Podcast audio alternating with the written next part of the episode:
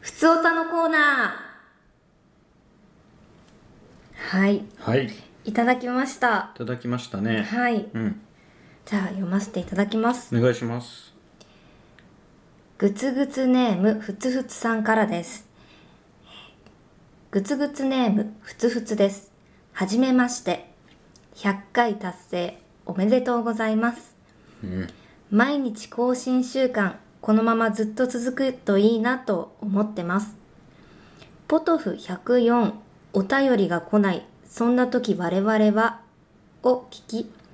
万有を振り絞ってお便りを出しております何も思いつかないのでふつおたのコーナーに投稿しますうん今日はとても暑い日でした、35度の日差しを浴びながら畑のゴミを片付けつつ、ラジオポトフの過去回を聞いていましたすると不思議なことに気がつくたびにパフェを食べた時にすることが流れているのです高澤さんがパフェを食べる時にすることを提案しても提案しても今田さんが満足しない終わらない作業と終わらない話が相まってなんだかとても長い一日に感じましたちなみに私はジョナさんがない地域に住んでいるのでクラシックショコラパフェを食べることができませんとても食べたいですえー本題ですが夏なのでお二人の不思議な体験や怖い話を聞きたいです今田さんのいい声で階段が聞けたら涼しいひとときが過ごせそうです長くなってすみません。ふつおたはこんな感じで大丈夫でしょうかそれでは次の放送楽しみにしています。さようなら。うんとのことです。えーっとこの中でおっしゃってるパフェを食べた時にすることっていうのはポトフ73のエピソードですね、はい。えーっと僕がジョナサンのクラシックショコラパフェをよく食べるんだけどただ食べただけじゃこうなんか満足しないとなんかついでにこう文化的なね、俳句を読むであるとか、イラストを描いてみるであるとかそのパフェにちなんだ何かができないかっていうのを高田さんに相談した回ですね、はい、そうですね。ブレストみたいなね、うん。それを聞いていただいたということですね。普通歌はこんな感じで大丈夫ですよ。はい、ありがとうござます。います。不思議な体験や怖い話を聞きたいですと。まあ、はい夏ですからね。不思議な体験か。あんまりないかな僕はね、鈍いのかな鈍いんじゃないで すか高澤さんは。鈍いか。はい。まあ僕は繊細ですから不思議な話はあるん です。おう。はい。えー、っとね、そうだな。いくつ、いくつもあるんですけど、はい。星空って不思議がいっぱいじゃないうん。まあ、天体といいますか宇宙ってね、不思議がいっぱいサイエンス的な意味でサイエンス的な意味もあるし、まあ、いろんなロマンチックなストーリーとかもあったり、はい。まあ、しますけどもまあその話になるのかな最後は星空の話になるのかな、はあ。えっと僕が高校3年生のはい。時の話なんです、はい。えー僕鹿児島で生まれ育ちまして、はい。で大学を関東の茨城の大学を受けたんですね、はい。で、まあ、そこで合格したんですはい。で合格通知、まあ、いろいろこう名前書いたり何書いたりみたいな記入書類が、えー実家に届くはずなんですよ、はい。うん、でそれが今日届くだろうっていう日になっても来ないんですようん。なぜかもう合格発合表格はされてて、うん合格はしたとただ入学するために書く書類はいが届かないんですよはい今日届くって言言聞いてんのになんで届かないんだろうってあれってなってはいで夜ね母親帰ってきて父親も帰ってきて書類見てないよねって聞いたらなんかあれ朝見たなって父親が言い出すんですよおうなんか朝封筒みたいな取ったような記憶もあるなって言い出して あれそれ書類じゃないのかなと思って「え、はいどどこやったの?」って聞いたら、はい玄関とかなかったとか言い出してなないんだよね結局家の中に、うんでその時ねあの玄関のあの郵便ポストはいを朝父親が多分開けたんですようんで開けてその後ねその郵便物を車に持っていこうとしたんだと思うんだよね車で出勤するかあらー一旦ガサって取って取って車で一回車に入れ持って行ってうんでその時にね当時乗ってた父親の車があの車高の低い今でいう SUV ってやつなのかなこう荷物がいっぱい乗る車高の低い車で、うんはいえーこう運転席に父親が乗ろうとするとちょうどね車の天井になんか自然に腕が乗るみたいな高さの車だったのよ、うーんて車の天板みたいなところに、うんボンネットみたいなところにねうんで多分あのあポストから取った封筒をおう自分の車の上に乗せてとうんでつい中に入れるの忘れてそのままね出た んだよね多分っていうのを僕推理してはいあそうじゃないかなって思ってはいその仕事場に行くまでの道中でどっかで ふるい落としてきたんじゃないのっていうことになって、はいでそこから僕考えてあの父親の車が出て、えー、と家の前の道路を曲がってここでこうなってでここでアクセル 踏んでグーって加速してこのカーブを曲がる時に車の上の封筒がはい振り落とされる、この辺に落ちてるんじゃないかなって頭の中で推理したのよはいで歩いてそこまで行ったのね、はいもう56分のとこなんだけど、はいそしたらあったの地面すにごいですね封筒茶色い封筒に入った分厚い書類がうんはい地面に落ちてて、うんでそこの道路がねあの舗装されてんだけどこう綺麗になってなくて、うんこうゴツゴツしてたのねうんアスファルトがゴツゴツした状態で,、はいでその上に封筒が落ちててうんで朝多分父親が出た時にその封筒は落ちたんですよはいで夜になるまで一日中道路の 道路に落ちてたんですはいその上をたくさんの車 が通ったんですよね、アイロンされたとアイロンみたいにこのゴツゴツしたアスファルトの上をたくさんのタイヤが通っうたと、だんからボロボロなのよボロボロっていうかまあ紙の手はなしてんだけど、はい穴開い開いてたりとかちょっと破れてたりとか封筒封筒がねちょっと開けてみたのよはいしたら書類ちょちょっとボロっとした書類が出てき てカーボンコピーってわかるあの、はい上から書いたら青い文字で、はいその下にも映るような、はいありますねあるじゃない、うんあれがその申込書とかとかねそうそうそう申込書とかね控えが取れるようにっていう感じで、でその合格書類にもそのカーボンコピーのシートが入っててはいで入ったまんまその封筒を開けずにあの上をタイヤがいっぱい通ってるのよはいだからタイヤとアスファルトの間でプレスされて、はいそのアスファルトのゴツゴツの跡が青くその白い書類全面に魚拓みたいあるな青くふわーって広がっててそれがはい星空みたいで した星空みたいだな美しい話なのかな思いましたね、うんすっごい母親怒ってましたよ、そりゃそうでしょはい、息子があ頑張ってね関東まで行って受験してきてそれを受かった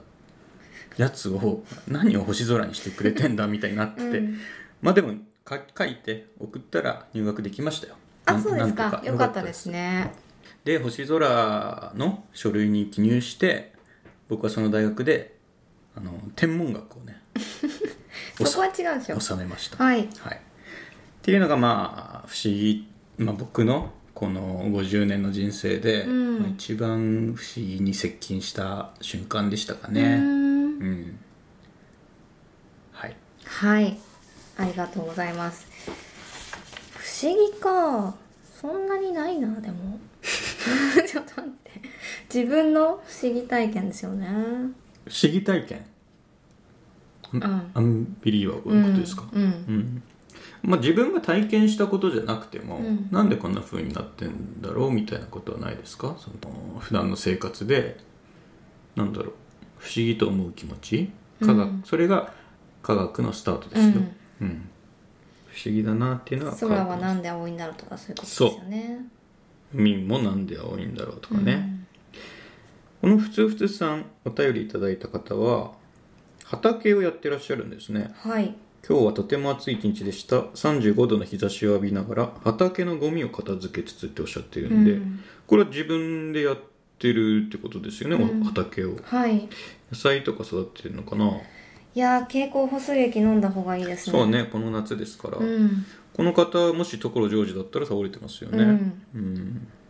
高田さんも、まあ、畑ではないけど、んはいベランダ菜園ですかはいパクチーか何か育ってるじゃないですか、はいうんあパクチーは食べきったので今はエゴマですね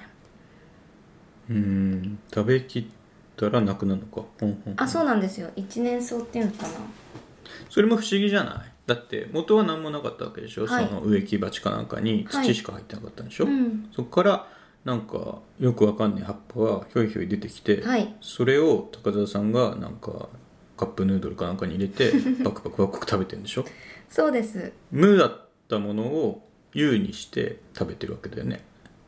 いやでももともと種があったからそれが芽吹いてでも種から葉っぱになるのもさなんか説明できる何がどうなって種が葉っぱになるって説明できますかあー確かに水を得て発芽するんじゃないですか発芽って何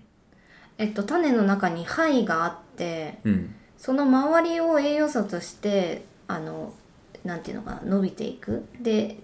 根っこも伸びてってそこを聞きたいんだよねなんで伸びるの何の力で伸びてんの何なんでしょうねそれが不思議のきっかけですよ身の回りのものでゼロから説明できるものって何か一つでもありますゼロからかよく言われるのが、はい例えば、まあ、現代人ですよね僕たち、はいまあ、過去にタイムスリップしてね古代とか、うんまあ、うん時代はどこでもいいですけど、そのもうタイムスリップしたとしてバイオリン作れます作れないですねそうなのよね、うんだから知ってることなんかほとんどないんだようん知ってるっつうか何もかも分かってること、うん過去に行ってさ未来には携帯電話スマートフォンっていう便利なものがあるんだよって言ってはいあすごいなそれ便利だなってちょっと作ってくれよって言われて作れます、作れないですねそうなんですよ身の回りのものでこれってなんだろうどうやってできてんだろうとか思うのは、まあ、もちろんスマートフォン1から作れとは言わないですけど、はい何かもっとね種ってなんで葉っぱになるんだろう、うんなんで葉っぱって緑なんだろうとか、まあ、そういうのを興味を持って調べるようになると科学の始まりに立てるんじゃないかな君たちは何知ってんですか不思議な体験を知りたいっていうことでしたけどいやだから知りたいんでしょ、うんあの不思議な体験を解明するためにねはいと1を知りましょうまず 1? 11数字のは11ね、不思議なこと1を知ると不思議なこと2が知りたくなるんですようんで3が知りたい4が知りたいって一つ知るともっといろんなことを知りたくなるのね、うんうんこれが科学 です科学的な思考でいう科学ねこれはうんあの思考法のことですから、うんどんどんどんどん呪術つなぎに不思議を解明していくっていうううんプロセスをうん広げていくっていうのが科学なんですうね、ん素晴らしいですね、はい、皆さんは、えーダ・ヴィンチの子供です、はい、不思議なことを一つずつ消してそして新しい不思議なことを一つダ・ヴィンずチつの子供科学の子供ですはい不思議なことを一つずつ潰して新しい不思議なことを一つ一つ手に入れていきましょう、はいはい、科学立国をね目指してますんではい我が国は何育ててるんだろうふつふつさんってなんだろうねこの方ね確かツイッターにいらっしゃるんじゃないかな何育ててるんでしょうあえー、っとねナスか何かだったへ気がします、えね、トレゴロじゃないですか夏野菜ですもんね、うんうんそうかそうかナスぐらい気合を入れたものを育ててみるのもいいんじゃないですか高田さんそれは植木鉢じゃあの、私が買ってるような植木鉢はできないですねもう畑じゃないといけない、うん畑床全部土じゃなきゃ無理じゃないかななんかさ自治体が畑って貸してたりするじゃないはいうあうれちの近くにもありますねあじゃあやってみたらいやいいですいいですなんでナス育てられないじゃない育てたいけどちょっとそこまではいいかな わざわざそこに行かなきゃいけないのも嫌だしあと炎天下のうんところで土いじりするの嫌だしお手入れが嫌だから んでもお手入れがあるから野菜ができるんですよね普通さん、はいなんかだから土いじりが嫌だわ手が荒れるから食べたくないわっていう人はもう食べなくていいん だよ、そこまでのそこまで言ってないですあのそれそれをするほどのうん、なんでモチベーションはないですよっていうことです手が汚れるから嫌だとかそういうちっちゃい話じゃなくてあでも知ってみたら楽しいかもよそれこそうん新しいね、あ土いじりってこういう楽しさがあるんだっていうのが見つかるんじゃないですか、うんうん、パクチーなんてそんなね大したことないですもんね単純に植木鉢に植えた種がちょっとずつ芽吹いていくのは心が結構なんていうか楽しい毎毎日ちょっとずつか変化してるのを見るのは楽しいですよまあでも大したことはないですよねそりゃあ畑に比べたら大したことないですよ食べれ過食部分も少ないしいやその過食域の話じゃなくてあんまり臭いですしねまずなんですかそれ別にそれは好みだからでこの話しましたよね好みだからでうん行くのがおじさんっていうのは分かってるえだから別に押し付けてないじゃないですかこれあのねいやそれもなのよあの嫌がってないし別に迷惑かけてないからいいじゃないかっていうのが危険な発想だっていうのは気づいてるそりゃそうだけど最初に「臭いじゃん」って言ってきたのは今田さんですよねでも臭いよねだって臭い臭いと感じる人もいるでしょうねだかうらん食べないっていう選択肢をしてる人もいますよねでそれが今田さんで私は今田さんにあ僕だけじゃないよあと猫あたまず代表として今目の前にい猫るたちも言ってるあそれは分かりません猫は分からないので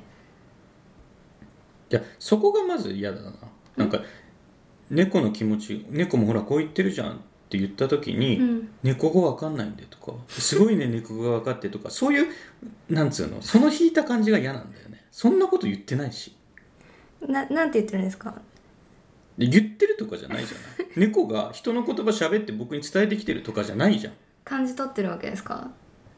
猫が人間の言葉で話しかけてきてるのを僕は高田さんに伝えてると思ってんのそんなわけないじゃんんでそれ煽ってくるそれだじゃあなんで猫語は私わかんないんでって言うのそれえをい猫も言ってるしって言われてもそんなの知らないしやだだから言ってんじゃん猫もパクチー臭いからあの僕たちを飼うんなら、ね、あのパク買う予パ定クチないーはので 買う予定がないから猫のことを考えた生活を私はするつもりはないですよ私は私のための生活をしますよまあ、今はね、はいそのもし飼うってなったらパクチーがある部屋だとうん猫は嫌だよって言ってたよ会う猫会う猫がねあそうなんですそうねそうそうそうあだから私はパクチーを優先するんで猫は別にいいらないですねうーん今まで会ってきた猫でさ、うんこの猫なら一緒に暮らしてもいいのかなっていう猫っていましたいないですもしかしたらいたのかもしれないっていう気持ちはありますかないですあの時私が昼飯にパクチーを食べなかったらすごく素晴らしい何かが待ってたんじゃないかっていう可能性に気がついているあそれは自分の行動一つとってもあるでしょうね全部選択ってことを考えればうんだから気がついていますかえどういう意味ですかいやどういうものに気がついていますかっていうあそれはあるだろうなと思ってますそうだよね、うんもしかしたら高田さんがパクチーを育てたことで、うんあの日あのベランダのパクチーをもぎってなんかトムヤムクンヌードルみたいなものに突っ込んだがためにもう本来、べはい別のマルチバースでは出会えていた猫との甘い日々が失われた可能性はいやないですないですなくはないんじゃないでも望んでるかありえるかもしれないけどそれを望んでるかって今の私が望んでるかって言ったら望んでないのでうんあの時こうしなければもしかしたら私の望みが叶ったかもしれないのにっていう風な視点で猫のことを考えることあはうんないです、ないっていうのをそんなに強く打ち出す必要が今ないんだよね高田さん今パクチー好きだよねはいパクチーっていつ好きになったえー、覚えてないな大体で言う、えー、わかんない小学生とかかな、うん、じゃあまあ小3にしましょううん小2のお正月はい自分がパクチーが好きになるって分かってました分かってたんじゃないかなどうやってえそれはそれまであまり嫌いなものがなかったからかもでもパクチーが好きになることが分かってたわけじゃなくないあれってそうですねそうだよね、うん、こ猫れもからそれと先一ど緒んでなすよ食食べ物も嫌いになる可能性は低いだろうなっていうだからパクチーに限ったことじゃなくないですねいやいや今パクチーの話をしてるんで可能性を広げないでもらっていい ですかあの絞っていかないと話が進まないので何の話をしてるんですか猫の話いやパクチーの話ですよはい要するに、えーっと小学校3年生で好きになったパクチーのことですけど、うん小2のお正月の時はパクチーが好きになるって分かってなかったでしょ、うん猫もそれと一緒の可能性があるんですようん なだから今の時点で例えば小学校2年生のお正月に高澤さんは親を集めてさ「私パクチーがす嫌いだわ」って言う必要全くないじゃないまあそうですねそれと同じことを今やってるのようんだからあの猫を好きになれって僕言ってんじゃなくてはいまだ起きてもない可能性を積まないでほしいって言ってるだけなのそれは高澤さんの可能性を自分で狭めてるだけだからいい可能性そがれねはわかるけどでも多分もうそれが変わることはないから別に言ってもいいかなと思ううーんななん変わることがないっていう判断をやめた方がいいんじゃないのって僕は言ってんのよこれこの間も言ったけどはい高田さんよりも僕はあの長く生きてるんで、うん高田さんから見た未来人だと思ってもらって構わないわけうで、んその僕が言うのよあのあらゆる可能性を事前にもう大体これまでの人生で大体こうだからこれから先も大体こうだなって予断をうんうん自分でするのは全くいい後そ悔れなはの広いけどそそれは広い広く考えたらそうだけどなんていうのかなもっとちっちゃいレベルではあると思いますよあ猫が嫌いとかもそうそうだし猫は嫌いぐらいは別にこれから先わかんないんですけどねあまあまあそうですねこれから先分かんないっていうのは分かんないでも今はそうです、うん僕はね大体20年前ぐらいかなまあまはああ1718年前ぐらいにはい一本の映画を見たんですようんえーっとまあタイトルは伏せますけどはいそれを昨日かなこの収録日の前日にたまたまテレビでやっていてはいケーブルテレビだったんですけど、うん j イコムのねうんそれで見たんですそれ見終わった時にこんな映画だったっけとうんすごくいい映画だったんですよこんなにいい映画だったんだ20年前全く気づいてなかったなんならあこれぐらいの映画なんだこういう風な撮影をしてこういう風な脚本の構造をしてなるほどこういう感じの映画なのねと僕はまるで、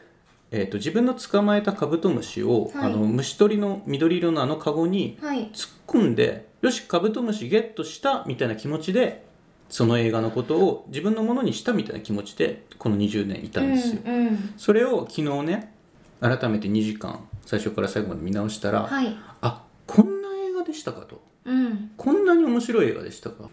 20年前にあなんとなく分かったなんとなく捕まえたぞこの映画って思った気持ちは全くそんなことはなかったんですよね、うん、それはたまたま僕昨日やってたからたまたま見てそれに気づくことはできたんですけうど、んはいもし昨日見てなかったら僕はこれから先もまだあの映画のことを見くびったまま過ごしてたんですよ、うん多分ねうんで、まあ、何が原因かっていうともうそもそも見くびるのが良くなかったんですよもちろん20年の間に僕自身も変わっていきますからい価値観は変わっていくと思うんです、はいで価値観が変わるってことを20年前の僕は自分に織り込めなかったんですよはいもうこの映画はこういうものだっていう烙印のようなものをうんうん自分の中に固定してしまったんですね、うんそんなことはないんです映画は、えー、とフィルムってものは変わらないんだけれども自分が変わるからってことは映画ですらどんどん変わっていくんですよ自分がねいろんな暮らしをしてきて自分のドラマが変わったから見方が変わるってこともあるし、はい単純にいろんな映画を見てあ映画ってこういう風なものなんだじゃああの時の映画はどうだったんだろうっていう風に昔見た映画を見直すとうんより深く見れることもいっぱいあるじゃないですか、はいだからとりあえずね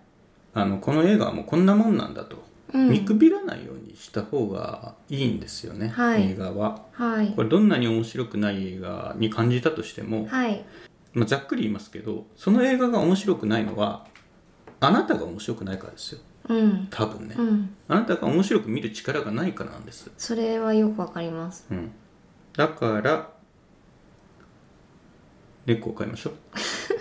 そこは直結しないんですって猫を飼いましょうって何ですかすかうん直結しませんけどどだから猫を私は金輪これからも飼わないですっていうふうに余談を自分に下すのはやめましょうと猫を飼うかもしれない人生があるかもしれないと思っておいてくださあいそれはそれをそうかも今の時点であの来ないと思うのをやめてくださいなんでそんなこと言われなきゃいけないのいやいいですいいですいや猫に関しては本当にだってアレルギーありますもん強制できないですってアレルギーがあることと嫌いになることは直結しないんでそれこそまあそうですね僕だって危ないとこでしたよメゾンド卑弥呼そんなにめ面っちゃ白いいいこと言ってんじそんなに面白くない映画だと正直思ってたんですよ、うんそう面白くないっていうかこのぐらいここにある映画なんだぐらいに思ってたら、うんそんなことはなかったんですゃんよ、は っいていう体験を高田さんにしてほしくないんですよこれは僕未来人からのメッセージだと思ってくださいあのナスカの地上絵だと思ってくださわいかりましたわかりました、じゃあ今なぜあれが作られたのかとかは解明できてないのと同じでななぜそれいいのかがなぜ猫あ猫に固定してるわけじゃなくてあらゆる未来をあの来ないと思うのをやめてほしいんですはいそれはわかりますそれをやめますやめますというか、はいやめたやらないように肝にそう銘でじますすこれ別に猫だけじゃないし英語映画だけでもないですよ、はいあらゆることに対してです、はいもしかしたら今嫌いになるこなものが明日好きになるかもしれない20年後好きになるかもしれないですうん高田さんがこの間見たつまらないと思った映画が20年経ったらすごくい色鮮やかに蘇るかもしれないんですはいあの見るのに20年かかる映画ってありますからねうんメゾンド卑弥呼のことなんですけどはいはい面白かったですよメゾンド卑弥呼はうん大好き大好きなんですか大好きですじゃあ猫にも対してもねえ猫に対してもいやないかなどのぐらい好きなんですかメゾンド卑弥呼ってへあれ多分人生はベスト10入りますねえ DVD とか買ったんですかはい持ってます写真集も持ってるしあ写真集ううんーんいつ見たの初めて2005年の映画だった見よのが高校生とかかな高校生うんでも中学生の時にさメゾンド卑弥呼が人生の映画になるって分かってた分かってなそういだよです、ねない猫かもら猫もそれと一緒なんだよね嫌だそれはちょっと猫はないじゃあ例をいやそれを今ややめてよって言ったんですよ例を猫にするのやめましょうよ猫はないのでで例例出すからじゃあ犬にしますやだ やだやだやだ生き物やだあ私可能性あるのはケーキケーキは生き物じゃないですよケーキが嫌いなんですけど、まあ、好きになる時は来るかもしれないなっていうのはありますね ケーキは猫ですから猫の一種ですからい違うよやえだって可愛いでしょこ可愛いまでは一緒だよね猫とケーキ可愛いのかなまあ、そだいれも分かんない直結しないそれこそいや大まかに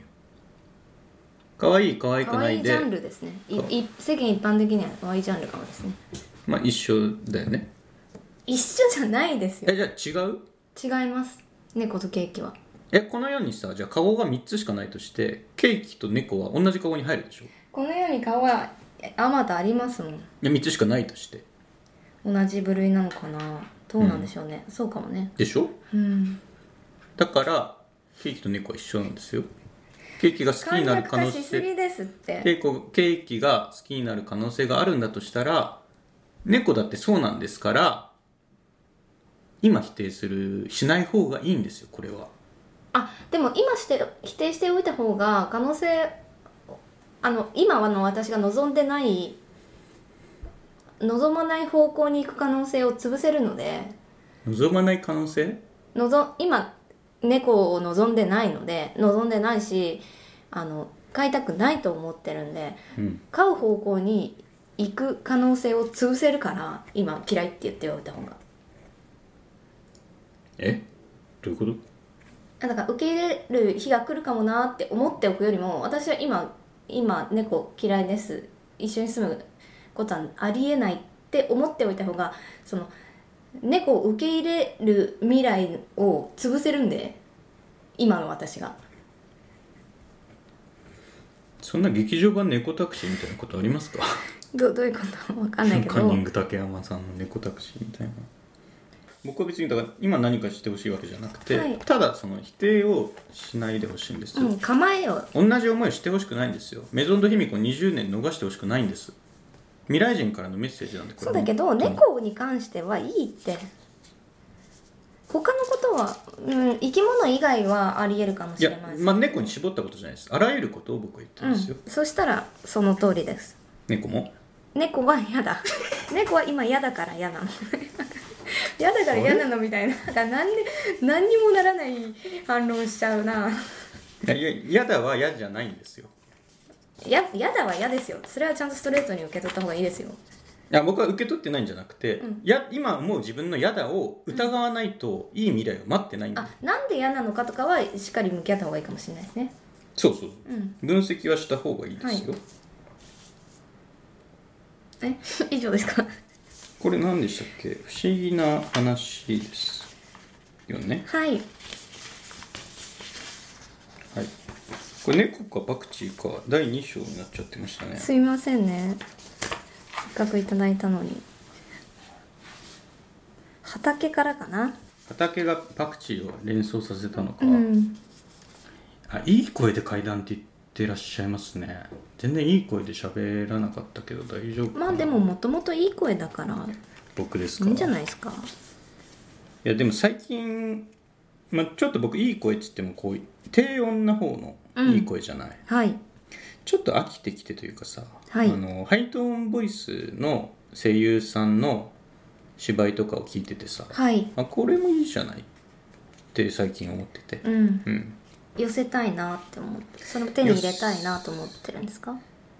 手に入れたいのかななんかでもあこれいいなって思ったらちょっとやってみたくないですか、うんうんなんかギターかっこいいなと思ったら買っちゃうみたいな、うんうんいいんじゃないですかなんか神谷浩史っていう声優さん知ってます知らないですああじゃあうんまあ普通に生活してて神谷浩史さんの芝居はもう見てると思いますよ、うん見てるっつうかうん聞いてるっつうかうね、うんるせえやつらは確か高田さん好きです よねあ私好きなのメゾン一国ですあそっかうるせえやつらにも出てたんですかえっ、とうるせえやつらが新しいのが作られるんですよあそうなんです今ね年かな、へえすごいですよね、うーん結構やるらしい1年ぐらいやるらしくてえそうなんだ、うん、その当たる役らしいですあそうなんですはいね、もうそれぐらいのスターですようんなんか声優さん界隈のこと僕よく知らなかったんですけど、はい、声優さんって全部オーディションで今も決めるんですって、うん、全役を知ってました、うん知らなかったですなんか有名な声優さんがこう狙い撃ちでこの人にお願いするとかじゃなくて、うんもう全部全役がベテランも駆け出しも全部オーディションで決めるんですっていいシステムですね大変だよねベテランの人まあ殺したらそうですねまたオーディションから通ってね乗りませんかね声優さんっていっぱいラジオやってるんですよはいあのアニラジって言ってあの声優さんがパーソナリティになってやるラジオとか、はいまあいろんなアニメに過去つけてやるラジオとかまあ総じてアニラジって言ってて、はい最近ちょっと聞くんですねアはいニラジオ、でこのラジオポトフの目指すところももしかしたらアニラジなのかなって思ってて特徴としてはどんなところかえっとねまあ分かんないものを分かんない例えで返しちゃいますけど、アイドルのラジオみたいなんですようん僕アニメ詳しくないからアニメのラジオも当然聞いたことなかったんですけど、はいでも最近アニラジを聞いてあいいじゃないアニラジって面白いじゃないって思えるのは、はい昔僕がアイドルのラジオハロープロジェクトのラジオを聞いてたから思えるんですねうーうんん例えばですけどあのキュートっていうグループありましたよねはい中島咲さんっていらっしゃったんですうーんキュート中島咲の「キュートな時間」っていうラジオずはいーっとやられてたんですね、はいそのラジオ面白かったんですよ前にも話したかなこう CM とかから開けてこうトークに戻ってくるときに「えーっとこの夏は何々がしたいと思います」「キュートの中島咲がお送りするキュートな時間です」みたいなこう戻り方があるじゃないですえか、ーはそこで中島咲さんがおっしゃったのがねある回ではい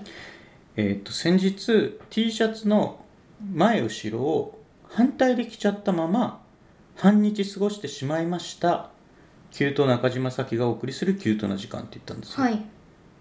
僕それ聞いた時になんてこう幸せな時間なんだろうって思ったんで すねうん当時の僕はその、まあ、今もですけどお笑いとかはいがもう好きで、はいもう血がにじむようなラジオが好きだったんで すねお笑い芸人さんたちがもう必死こいてうん喋ってるようなラジオが好きだったんですけど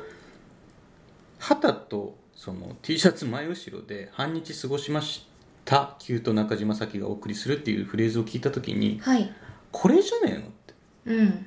面白い本当の面白いってこれじゃねえのって思ったうんです、んなんかそういうものが、まあ、ちょっとずれますけどアニラジにもあるんですよへえあの血のにじむような笑いとはまた違うんだけどもそれはそれであの本当の笑いな気が僕はしてるんですね、うんうんまあいいですね若干でもまあハスに構えて聞いちゃってるのかもしれないんですけどでもすごい愛好してますだからラジオポトフもアニラジにしたいんですうんただアニメ関係ないんですよね、はい高田さんアニメ見ないしうん僕もアニメ駆け出しですからはいだからアニメの関係ないアニラジっていうのを考えました、うん今日ここに来る途中に、うっんうんていうのを今いいですバーッとね喋りました、うんただまあ本来の願望を言えばアニメは見てほしいんですね高田さんに、うん、はあはい何でもいいって言ってるんじゃないですよアニメならねはカーボーイビューアップではなくああねもうし見つ終こわいりでましたはいすあ映映画も見ましたはいそのフットワークをね僕やっがぱ音楽いいあ菅野陽子さんですか、そうですか何日か前の日曜日にですねはいあの家のテレビのレコーダーの整理をしてたんですよはいちょっとほったらかしてたもんでもういろんなものでパンパンになってて、うんいろんなアニメで、うんちょっと整理したんですね1年分全ぐ部らい撮ってますもんねまあ、一時期はね、うんちょっと最近は取捨選択がちゃんとできるようになってきたんですけども、はいちょっとレコーダー綺麗にしたんですね、はいで1年前ぐらいに撮ってた、あのーアニメをねはい見たんですはいちょうど1年前なんで今ぐらいですね夏の芝居で、あの何の事件も起きないんですようんこうマンションに住んでる、まあ、サラリーマンの、まあ、女の人ね、はいと,、えーと小学生の女の子がはい暑い中あのスイカ食べたいとか言ってじゃあ買い物でも行こうかっつって暑い中を2人で外に出ていくんですよじゃあちょっはいとお出かけしようっつって、はい道中でね、まあ、夏ですからセミの抜け殻が落ちてたりうんあのアリの隊列がね、はいマンホールの穴に入ってったりしてんのよはいでこれな何ってこのマンホールのことを指してね子供が、これ何って大人に聞くと、はいで大人が「これマンホールって言うんだよ」って「アリさんの巣があるの?」って「どうだろうね」って「あの人間の穴なんだよこれは」って「人間の穴?」ってゲスドだとかガはいス,、管とかの穴が入っあるんだよって「この蓋は何?」ってなんか模様とか書いてあるんじゃない、はいマンホールって「ああこう変わってるね」って「あほカラーのやつもあるんだ最近は」って言って「これ他にもあるの?」って子供が言うんですはいでその周りにあってマンホールが「あこれはあれと違うね形が」とか言って「これ集めたい」って言い出すのはい「あいいね夏の自由研究にいいじゃない」っつって小林さんが小林さんあなんですかあ見たことあるのいや別にどう ぞ自由研究にいいじゃないはいでねその町内をね、まあはいおぼろ町の町内を歩き回るの、はい真夏だから暑くてで、えっと、主人公その大人が小林さんがあの ー普段社畜で SE だから、はいあのー体なまっててで猛暑だからもう暑くてね、ちょっと過酷だわとこの猛暑はあの外に出ない普段外に出ない SE にとってしんどいよカンナちゃんはいって言い出すので、えーっと喫茶店にね入るのよはいでかき氷を食べるのねキーンってなるのはい頭が小林さんはねはいでカンナもなるのうんでへえドラゴンでも頭痛くなるんだって僕はね今喋り出してから5分あのアニメの中では5分ぐらいしか経ってないんですよはいその5分今聞いてもらったように聞いてもらって分かるようにはい何の出来事も起きてないんですようん日常なのはいこの日常がどんだけ面白いかアニメってそういうものなんですよあのそれって自分の日常に落とし込めないんですかあえっとアニメは全部フィクション全部作り物なんでここは実写と違うんですねそれがすごいってことですすかごいんです、実写はあのアニメに比べて劣るとかじゃなくて、実写はこういうものなんであのカメラじゃないですか、うんえー、と外にカメラを向ければそこに映るんですようん何人かもがねうんアニメは偶然映るなんてことが1コマもないんですよ、うん全コマ書いてるんです全コマがフィクションなんですよ、はいそのフィクションで作り込まれた何も起きない夏の日常この中がどんだけ面白いかうんいろんなものがあるんです日常の中でもねいろんなものがいろんな形になってそれをこういうふうに切り取ってこういうふうに見せるんだあらゆる可能性を見せてくれるのが京都アニメーションっていうアニメスタジオなんですね、はいカンナが飲む麦茶の液体の動きがどんだけすごいかうんマンホールに流れていく水がどのだけすごいかうん京都アニメーションの水これぜひ見てください全部の作品に京都アニメーションだと水出てきます、確か、はい素晴らしいですよマジではい涙とかその雨とかそういう分かりやすいのもそうですけど麦茶だとかそういったものにも全て水なんです水なんてねアニメーションで描くともう最高なんですよね、うん面白いアニメーションで描くとね、うっんていうのを見ていただきたいはいこれはえっとお腹が何度もなってますね何度もなってるまあ僕がちょっとあれかなかき氷とか言っちゃったからですかねいやそんなことはないですよ別にかき氷も美味しそうでしたけどね、うんそんなに好きじゃないかかき氷、うんそうですか何でなすか氷じゃん氷ですよ氷に砂糖水かけてる食べ物じゃんそんな言い方したら肉だってさ肉じゃんって氷ですよそうですね何を上に立ったみたいに上に立ったみたいに言ってないですよ私は選択しませんってことですうんそんな風に聞こえなかったですけどね氷ちゃんの言い方がいやなんかそれが好きなのもわかるし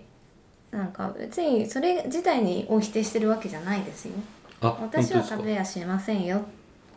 あじゃあ高田さんがあの刑務所に入ってうん5年経ってう、んようやく出所だとはい「おかえり高田さん」つって刑務所の前で迎えますとはい「何でもごちそうしますよ」つってこうその辺にあるね定食屋みたいなとこに高田さん連れて行くとはい「いっぱい食べてください」つってかき氷置いたら嬉しいですか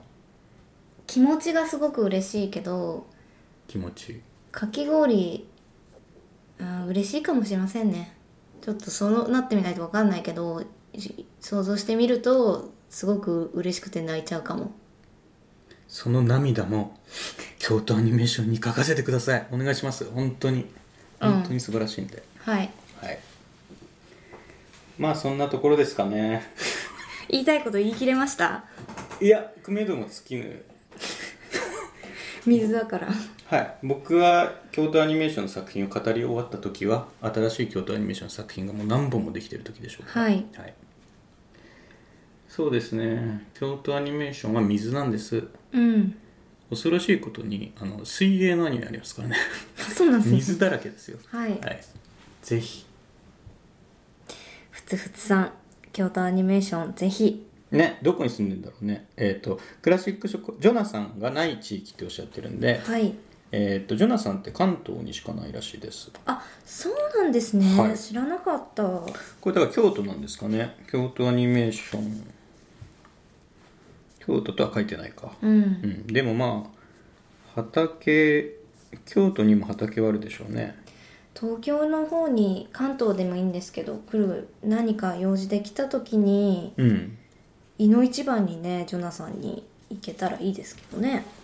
とても食べたいのであればそんなにすうん何を置いてもってことはないですけどねあの常食するのにすごいいいですよクラシック食パフ ェは、う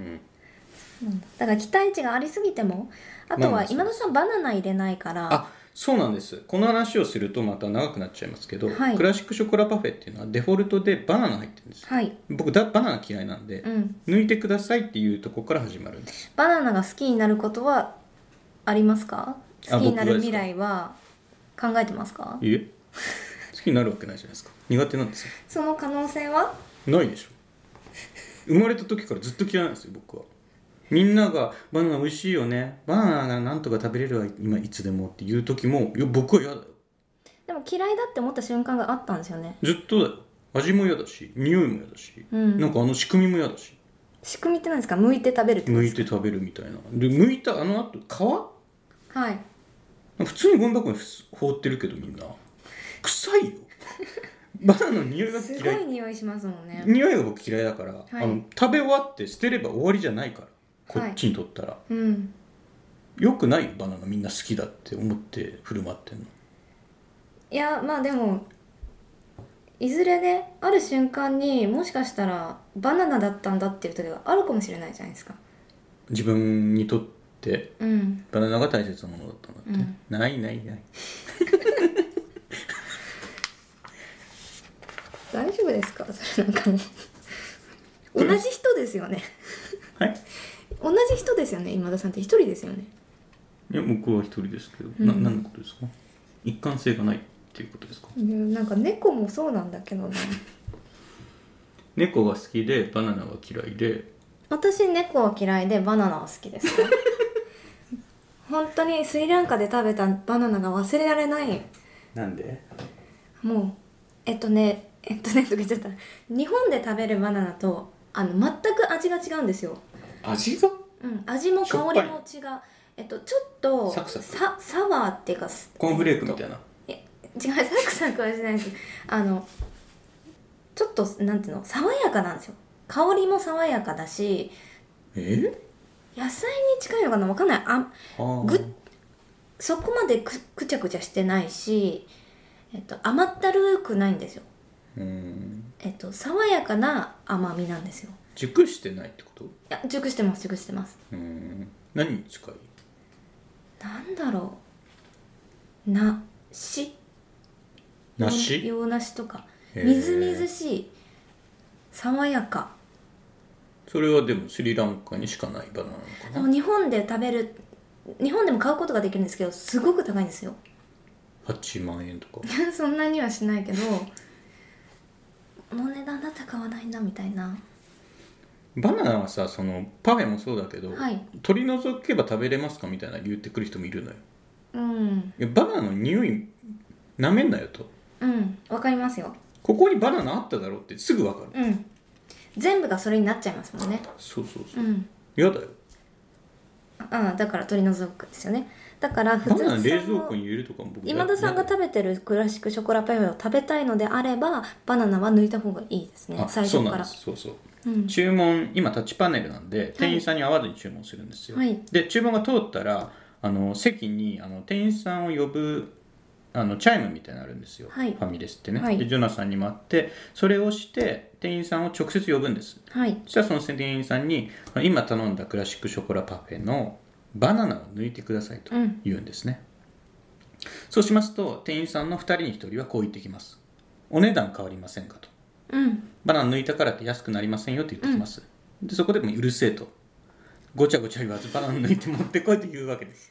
そしそてのよまうまや言うんでくすもんねそのまま言うんですよそそこそそこでようやく、えー、と僕の思うクラシックショコラパフェの完成形がやってくるんですね、はい要するにバナナが入ってないんです、うんはい、バナナがを抜いた分体積が下がるんですよ、はい全体の、はいそこにあのアイスとか生クリームとかを充填してくるお店もあればはい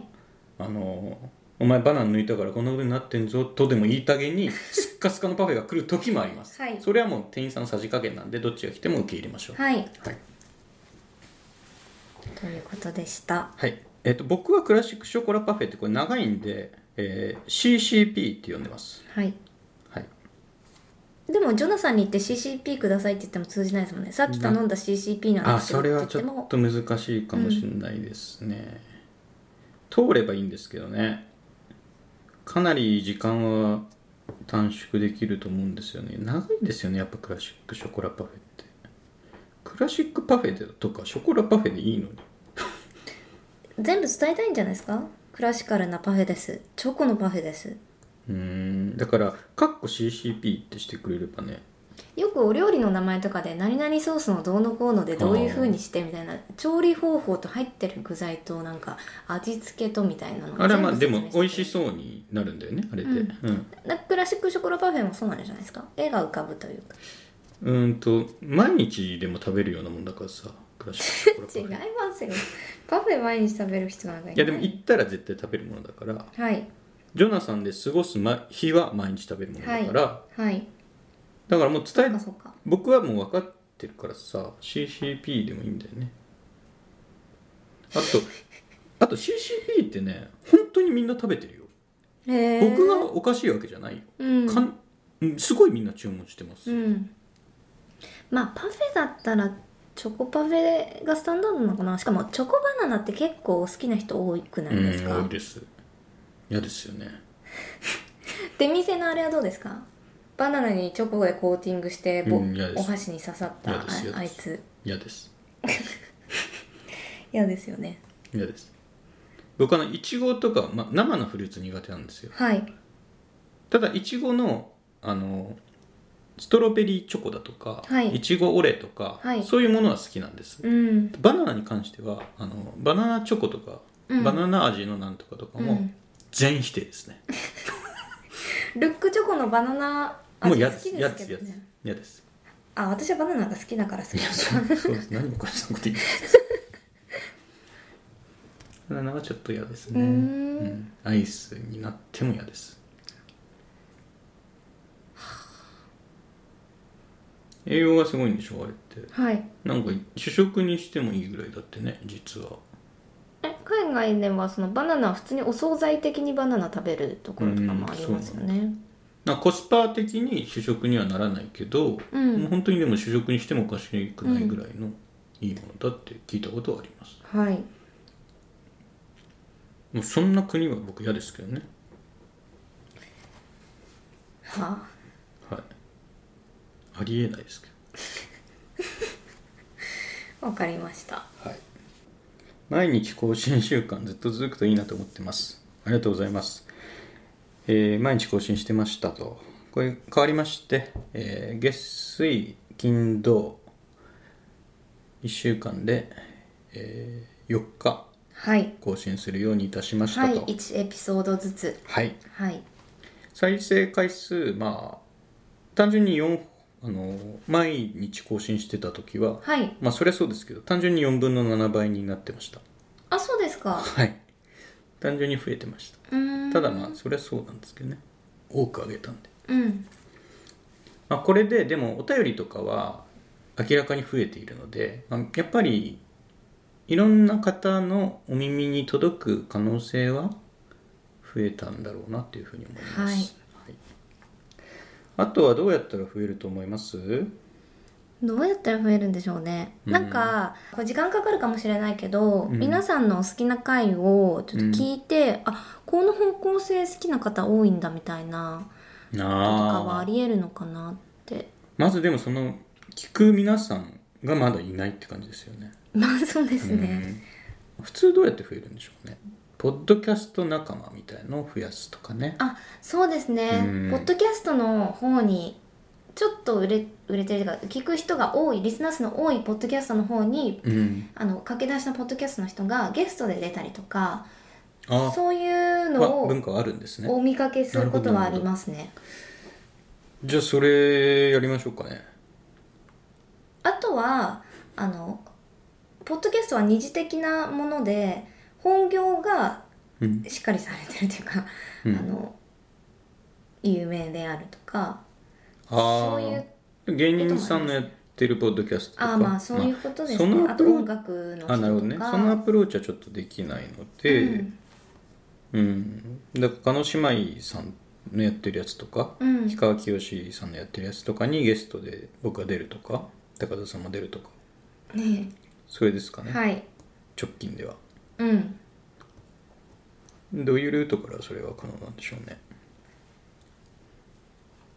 棚荘さんとかタナソーってスヌーザーのですかはい スヌーザーの話をぶち込んでくるんですか高田さんはちょっとそれは分かんないですけどねはえっとなんだっけポッドキャストやってらっしゃいますよね、いへえ、うんポップライフさすがですねはいポップライフときましたかあフジロック見ました見てませんあんまり興味ないですかモサムトンベンダー出てないかうんらあそっかあの行ったことありますフジロックフジへえ最悪でしたなんでそんなはずないのかなずっと雨あそういうことか膝まで雨膝まで、うんへえ帰りに靴捨てて帰りましたゴミホワイホ箱ワイトステージに 違います投げ入れたわけじゃないですあそうなんだすごいやってるみんな見てるよねあコーネリアスの時みんな見てなかっああわかりませんたえうんうーんなんか見てる方はいいらっしゃったけどかなりウーアとあかあパンピーの時僕ちらっと見ましたよあの私フジロックでパンピン見ましたえその時僕この間のフジロックでその YouTube で、はいパンピーのとこちょっとだけ中継で見たんですよはいあのねカラオケしてましたよほぼ人の歌を歌うってことですかそう過去のヒップホップの名曲をカラオケですっげえ盛り上がっていっましたぱい曲すごい盛り上がってましたまあお祭りなんでねフジロック2017年だへえぐちゃぐちゃでしたただテント立てるのになんか知らない外人の方がたくさん手伝ってくれたのがあ優しい人たちだなって音楽はね共通語ですもんね、行ったことないですねフジロックは私そもそも夏フェスっていうものに行ったことなくてあー初めて行ったのがフジロックだったんですけどへえあの辛かったからああまあアウトドアですからね、もっとちゃんとした装備で行くべきもんなんだってことがもう分かりました、ぼそっかうん僕の行ったのは屋内でしたよ京都のねボロフェスタっていうへえ、はい、京大のあの西部講堂っていうんですかなんか大きいうん体育館みたいなとこがあって、うんあそことかでやったのを見の見ましたねへー3日ぐらいみなんかお目当てがあったんですかあはい好きなバンドが主催してたんでへえそれ見ましたねいろんな人が出てました今考えたら斎、うん斉藤和義とかうねーんキセルとかね鬼懐かしい鬼懐かしいですかはいまあ他にもあくるりとかいましたよ、うん京都なんでねうんくるりなんか2人ぐらいしかいなかったななんか4人だった時もありますよね四人だ3人だった時もなんか最初あるし東京はどうたらって時は最初3人でしたよでねしたね何があったんですか喧嘩わかりませんその辺は、うん1人にはなったことはないんだようね、ん佐藤さんと一緒佐藤さんっていうのがあのベースうの、んうん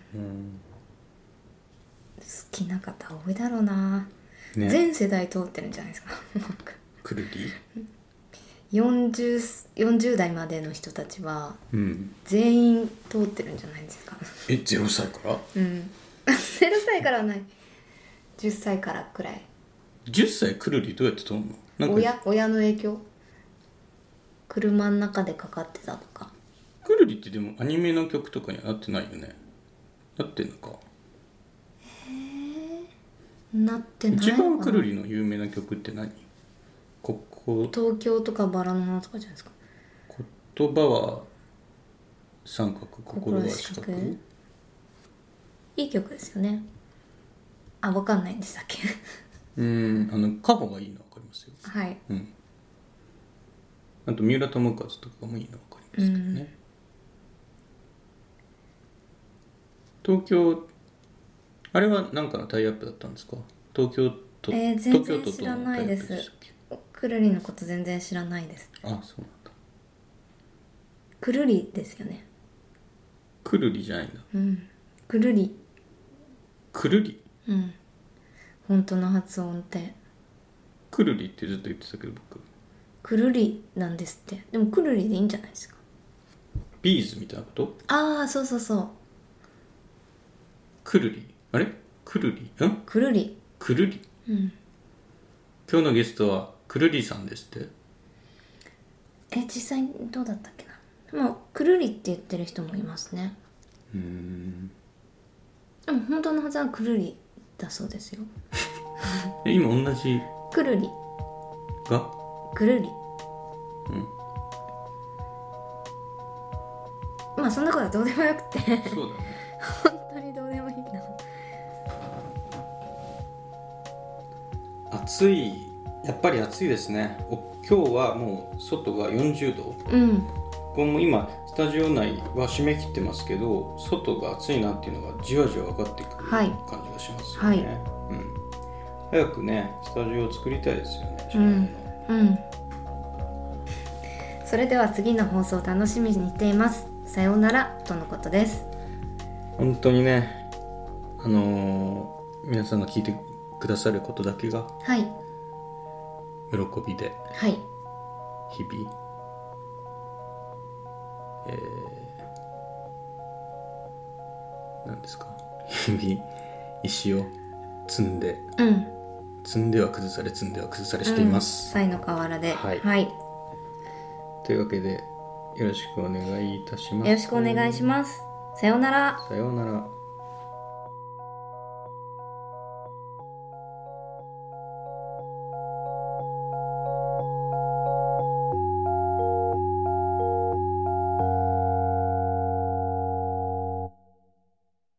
聞いていただきありがとうございます。ラジオポトフでは皆さんからのお便り、コーナーへの投稿をお待ちしています。